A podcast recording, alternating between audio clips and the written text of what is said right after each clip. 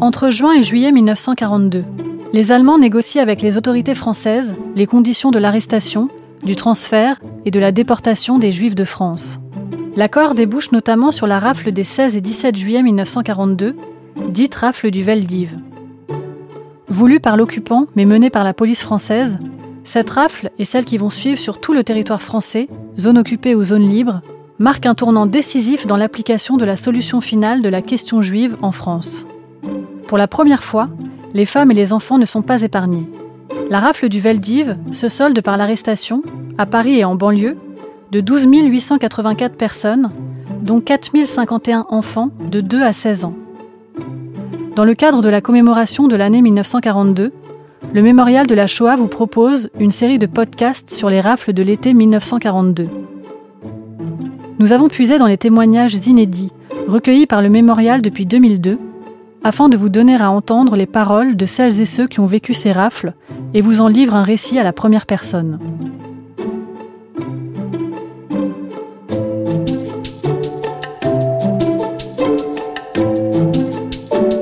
Les témoins de l'été 42.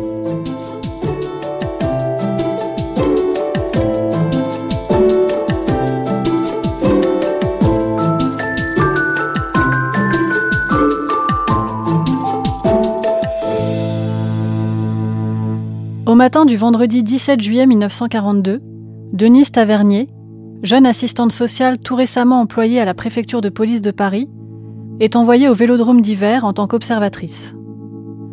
Profondément choquée par les conditions de détention, elle fait un compte-rendu alarmant de la situation au directeur de la préfecture. Dès le lendemain, elle décide de retourner au vélodrome de sa propre initiative pour apporter son aide. Après la fermeture du vélodrome, Lucide quant au sort des Juifs qui étaient détenus, elle démissionne de la préfecture de police. Alors, comment j'ai été au Vélodrome Mais c'est tout simplement la, euh, comment dirais-je, l'arrestation. Si vous voulez, c'était pas une arrestation.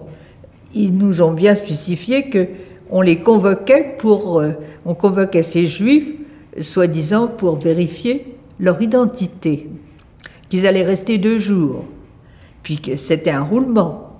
Ça, ça s'est passé, on a su ça le jeudi après-midi. C'est donc le 16 juillet. Le lendemain matin, je vais au service, le vendredi 17 juillet. Il y a un coup de téléphone qui arrive de la Croix-Rouge, qui demande à ma patronne d'envoyer quelqu'un au vélodrome d'hiver. Alors, il y avait six ou sept personnes qui étaient beaucoup plus âgées que moi, qui étaient assistantes sociales là aussi.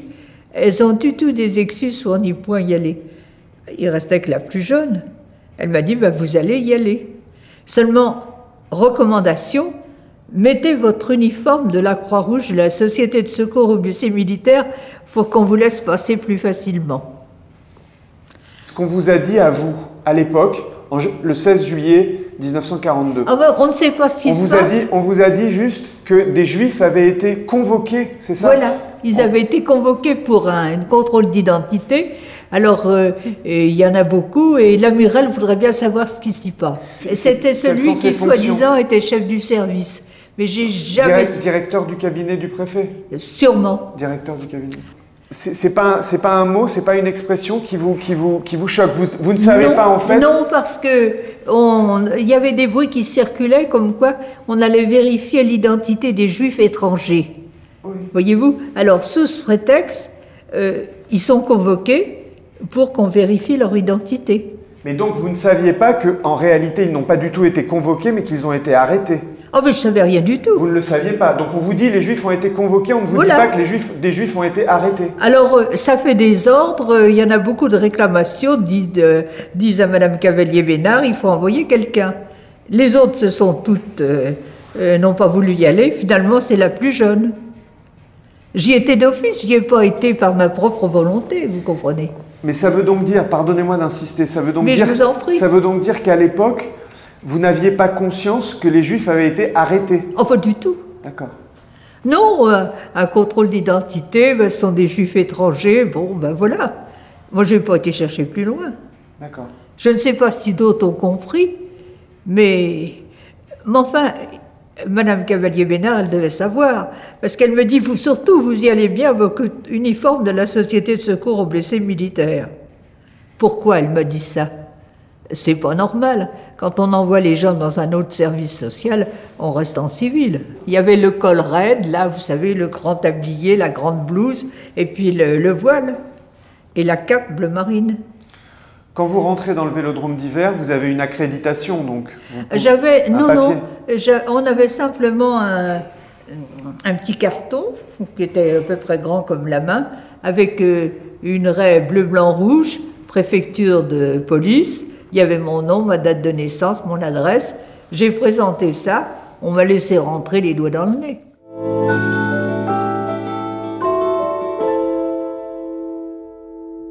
J'avais pas d'ordre de mission. On m'a dit présentez-vous avec la carte de la préfecture de police et on vous laissera entrer. On, on Comme vous, ça. On vous a pas du tout demandé d'y aller pour faire quelque chose de précis? Non, ils voulaient savoir ce qui se passait.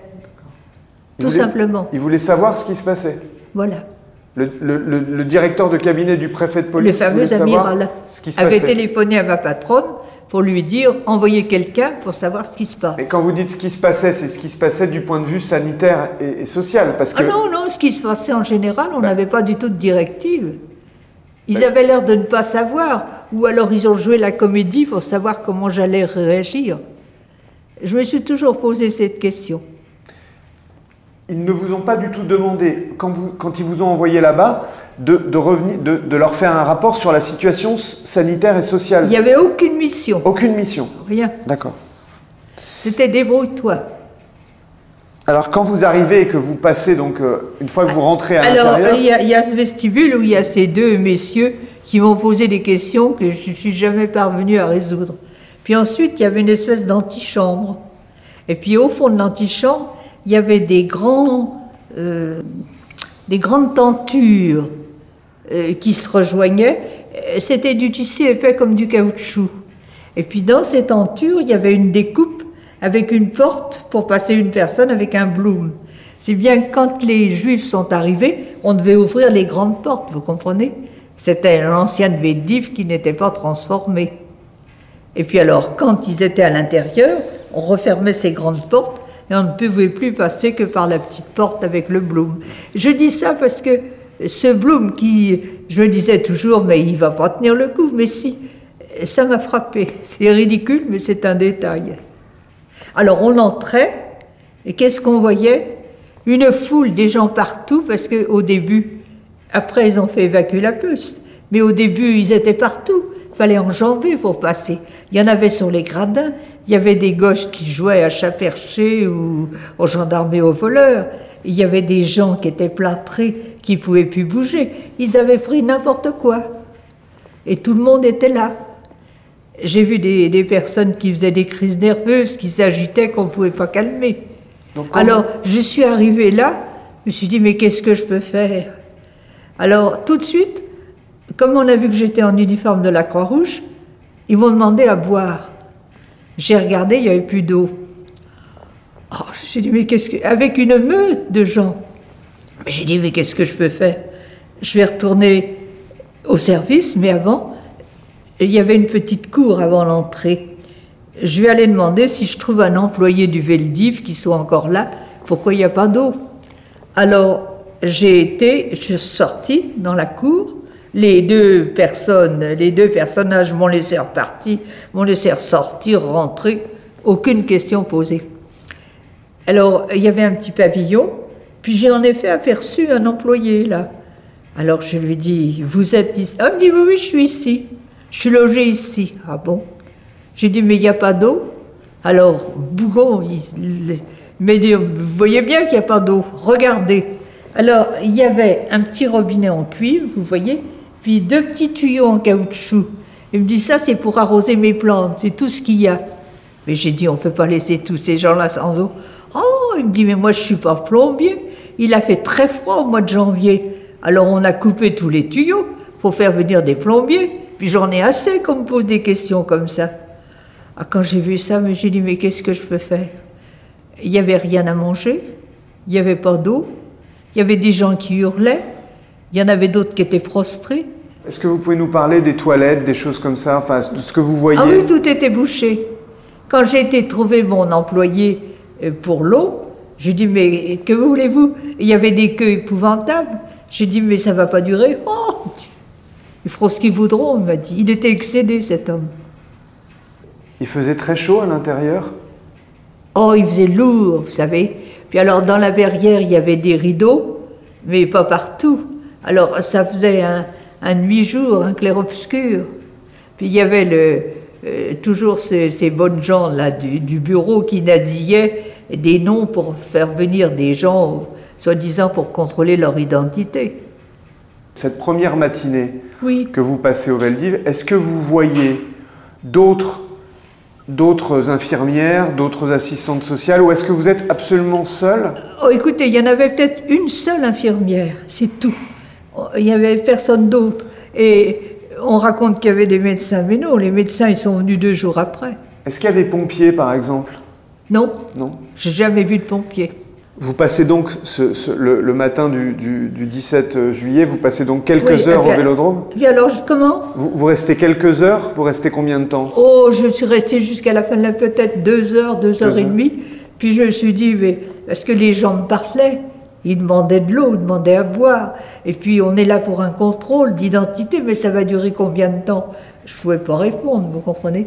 Alors je suis ressortie, puis je suis retournée à mon service. Est-ce qu'il y a des gens qui ont essayé de vous donner des choses, par exemple des mots Oh, des au, lettres? Bout, au bout de 3-4 jours. Mais pas, mais pas la première matinée Oh non, pas du non. tout. Ils étaient complètement ahuris. Puis ils pensaient que c'était pas la peine, qu'ils allaient ressortir. Alors on les voyait entrer avec leurs baluchons. Euh, il y en a même un qui était là, il avait juste son pyjama sous son par-dessus, parce qu'il savait bien que ça n'allait pas durer. Ils ont été trompés complètement. Hein. Ça, alors là, j'en suis sûre.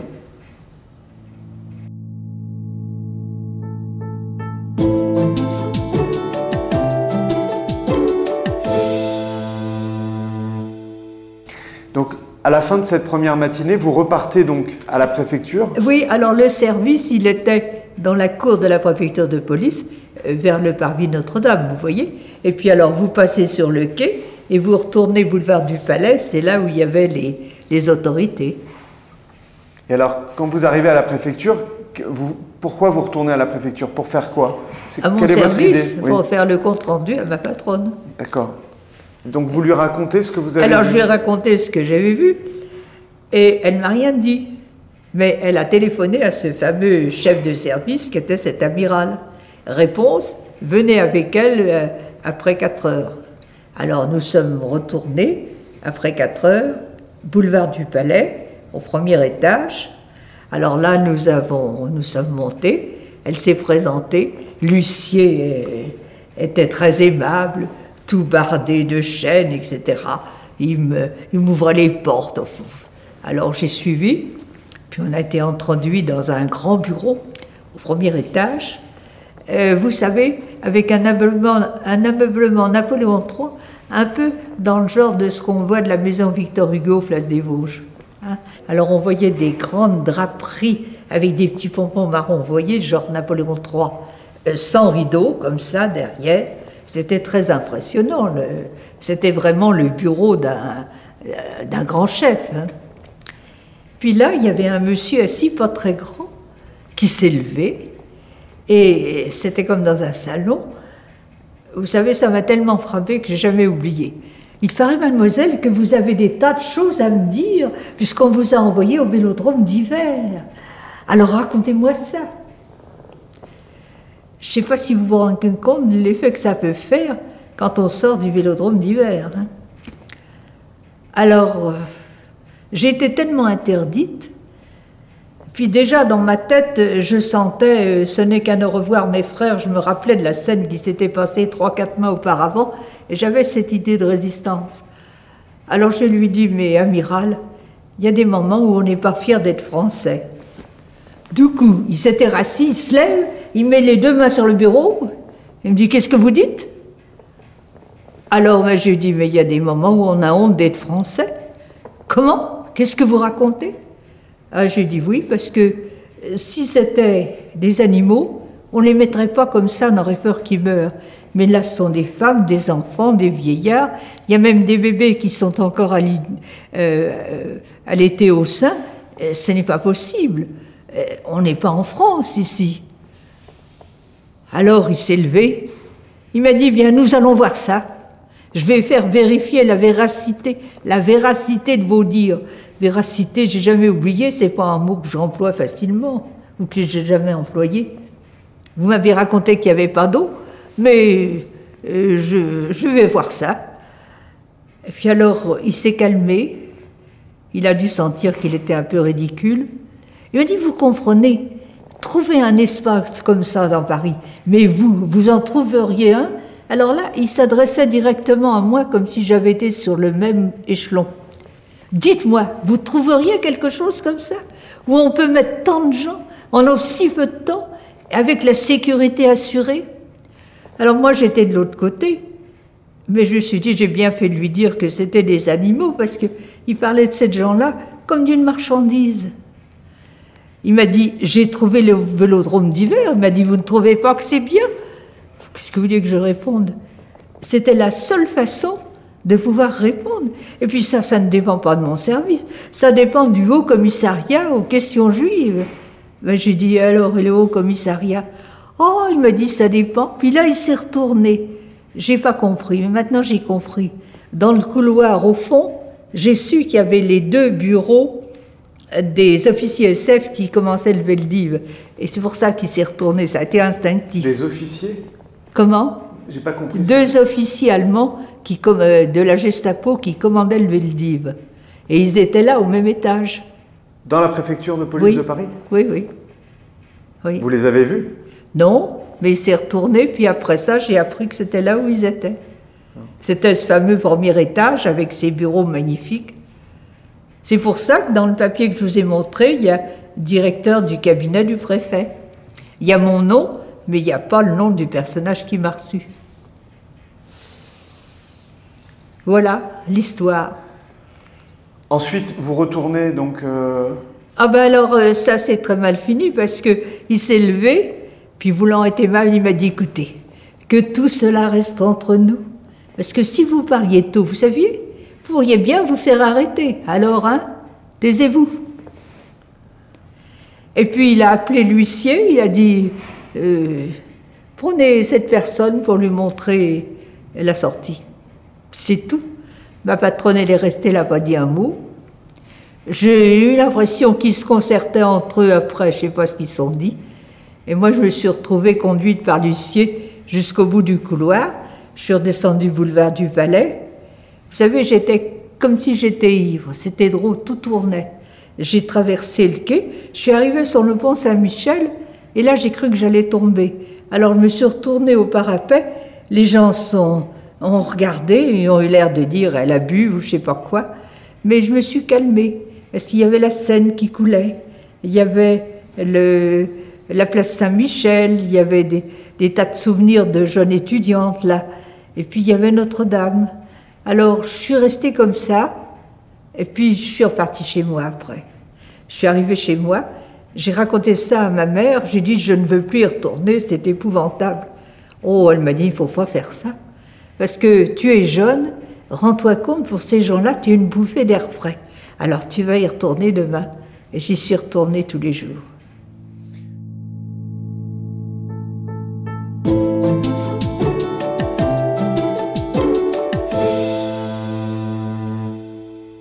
Là, le, deuxième jour, est-ce qu'il y a plus. vous voyez d'autres infirmières Vous voyez d'autres. Oui, oui, elles sont arrivées. Il y en a une, et j'ai vu dans les papiers de M. Karspel que cette dame avait été tellement euh, suffoquée. Euh, pour soigner les gens, elle n'avait rien. Alors, elle a téléphoné au préfet de la Seine, là, au préfet de police, pour avoir des vaccines. Puis aussi, elle disait il y a le manque d'eau.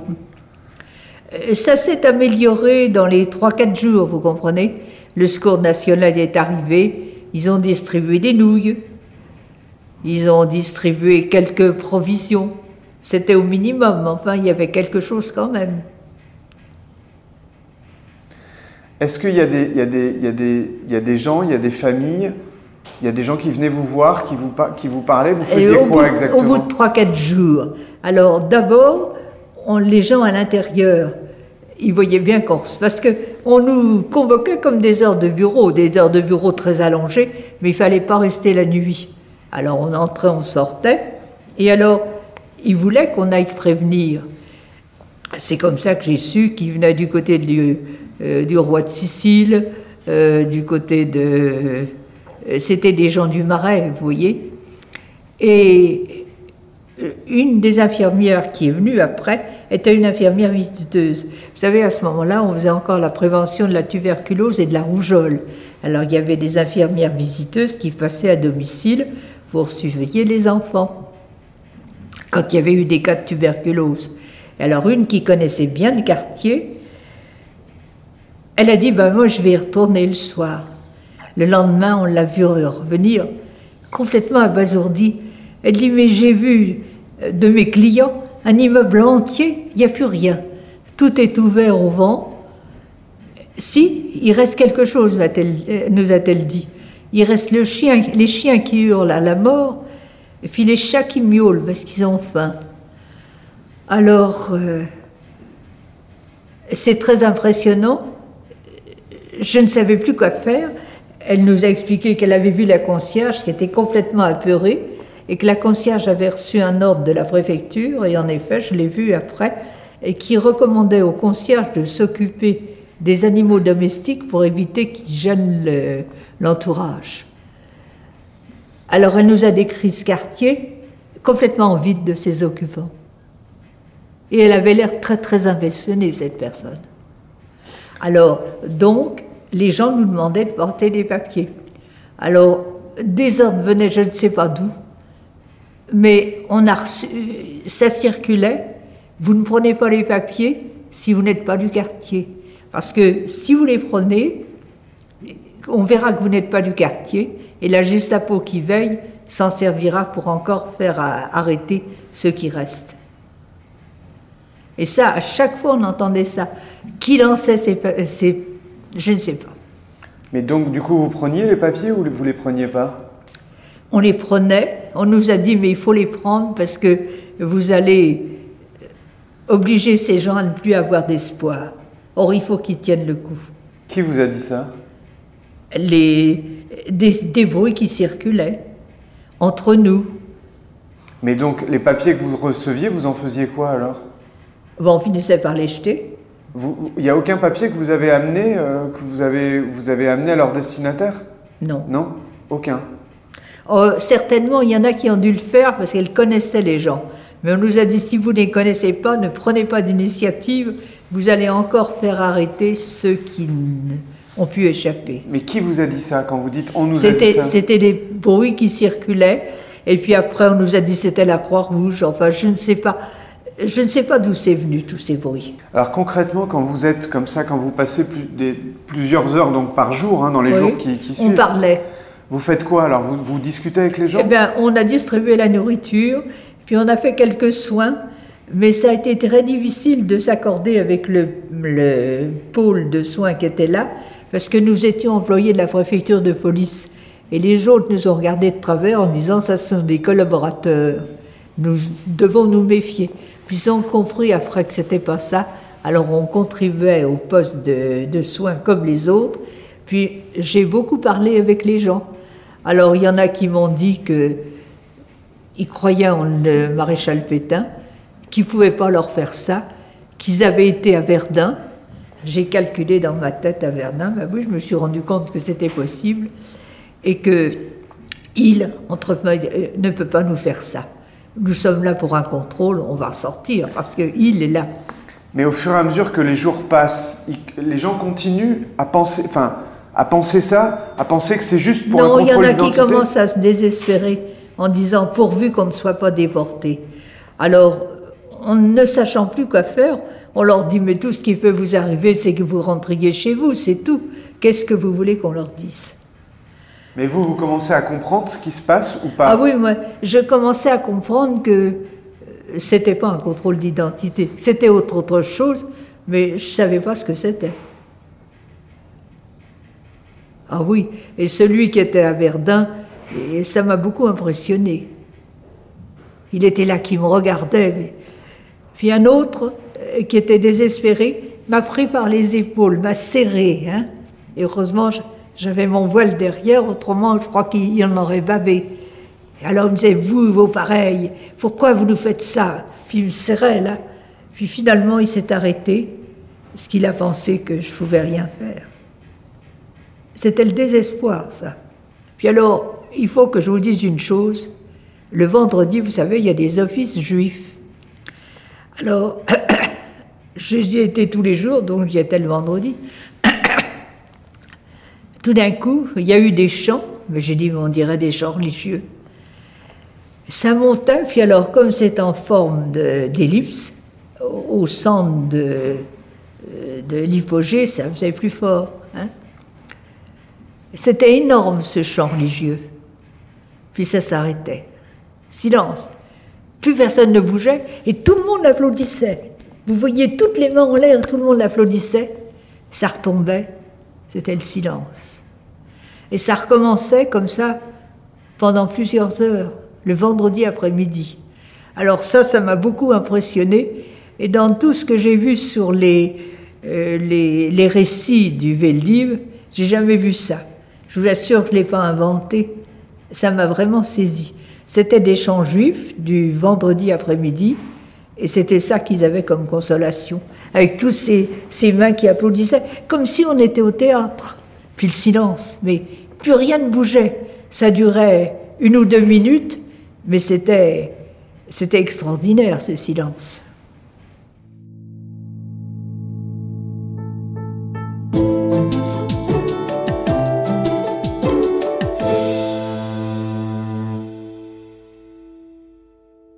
À, la suite de, la, rafle du Veldiv, vous retournez donc à la préfecture. Et là, vous allez vous démissionner de la préfecture. Ah oui, j'ai démissionné, juste j'ai eu le temps de faire le préavis. Alors on m'a dit, mais pourquoi vous voulez partir? J'ai dit, comment voulez-vous que je reste au service d'une entreprise qui se conduit comme ça? C'est pas possible. Alors là, on m'a dit que j'étais libre de faire ce que je voulais, mais vraiment qu'on ne comprenait pas. Les autres ont fait carrière, moi, je suis repartie, j'ai eu un peu de mal à trouver du travail. Enfin, je suis restée dans le secteur privé. Ça a duré, je vous dis, 18 ans et demi. Puis ensuite, je suis retournée à l'éducation, 25 ans, où là, on m'a fait repasser tous les concours. Alors, euh, le directeur général, un des directeurs généraux du personnel m'a dit oh, on vous a vraiment pas fait de fleurs. Mais je suis arrivée à Arteny et ils m'ont remis mon ancienneté Enfin, ça s'est arrangé. Voilà l'histoire. Après, après guerre, euh, enfin, même, même dès, euh, après les événements du Veldiv, vous en, vous, en parliez de ce que vous aviez vu ou pas du tout? Ah oui, oui, j'en ai parlé, mais j'ai jamais eu de succès. À qui vous en parliez? J'en ai parlé à ma famille, j'en ai parlé à des amis, j'en ai parlé à des gens qui occupaient déjà des, des situations importantes, mais on m'a pas écouté. On m'a dit, mais non, c'était un nouvel ordre, c'était l'ère du maréchal Pétain, euh, il fallait pas s'y opposer comme ça. J'ai été plutôt blâmée. Blâmée, hein Alors j'ai plus rien dit. Je conserverai toujours le souvenir de ces pauvres malheureux. Vraiment, c'était, c'était du bétail. Je l'ai dit la première fois à, mon patron, eh bien, je leur dirai encore aujourd'hui. Et alors, puisque nous sommes entre nous, je peux le dire, on m'a fait des recommandations, on m'a dit taisez-vous, parce que c'était un amiral, il, a peut-être, il n'est peut-être plus en vie, mais il a peut-être des héritiers, vous pourriez avoir un procès en diffamation. Alors je n'ai plus rien dit. Et de penser qu'il a pu commander une, escadre, une escadre et que il m'a pris à témoin, enfin une gamine qui a 23 ans, qui ne connaît rien de la vie, trouvez-moi un autre endroit dans Paris. Alors ils avaient bien choisi, parce que c'est un quartier bourgeois qui regardait sans voir. J'ai rencontré un jour une journaliste dont les grands-parents avaient habité dans une avenue qui donnait au métro duplex, juste entre la Motte Piquet et Grenelle. Hein. Et elle m'a dit, mais je vous remercie parce que je vais te réconcilier avec mon grand-père. Je lui disais que ça avait existé. Lui, il m'a dit, mais non, je l'aurais su. Eh bien ça, personne ne le savait. Alors j'ai fait cette réflexion à M. Karsfeld. J'ai dit, il me semble que dans un quartier populaire, il y a une telle solidarité entre les gens qui ne sont pas riches, qui ont des difficultés, que ça se serait su. Oh, il me dit, c'est pas sûr. Moi, je pensais que c'était plutôt le quartier bourgeois qui voulait pas voir. Vous pensez, ça s'est passé au pied de la Tour Eiffel. C'est incroyable.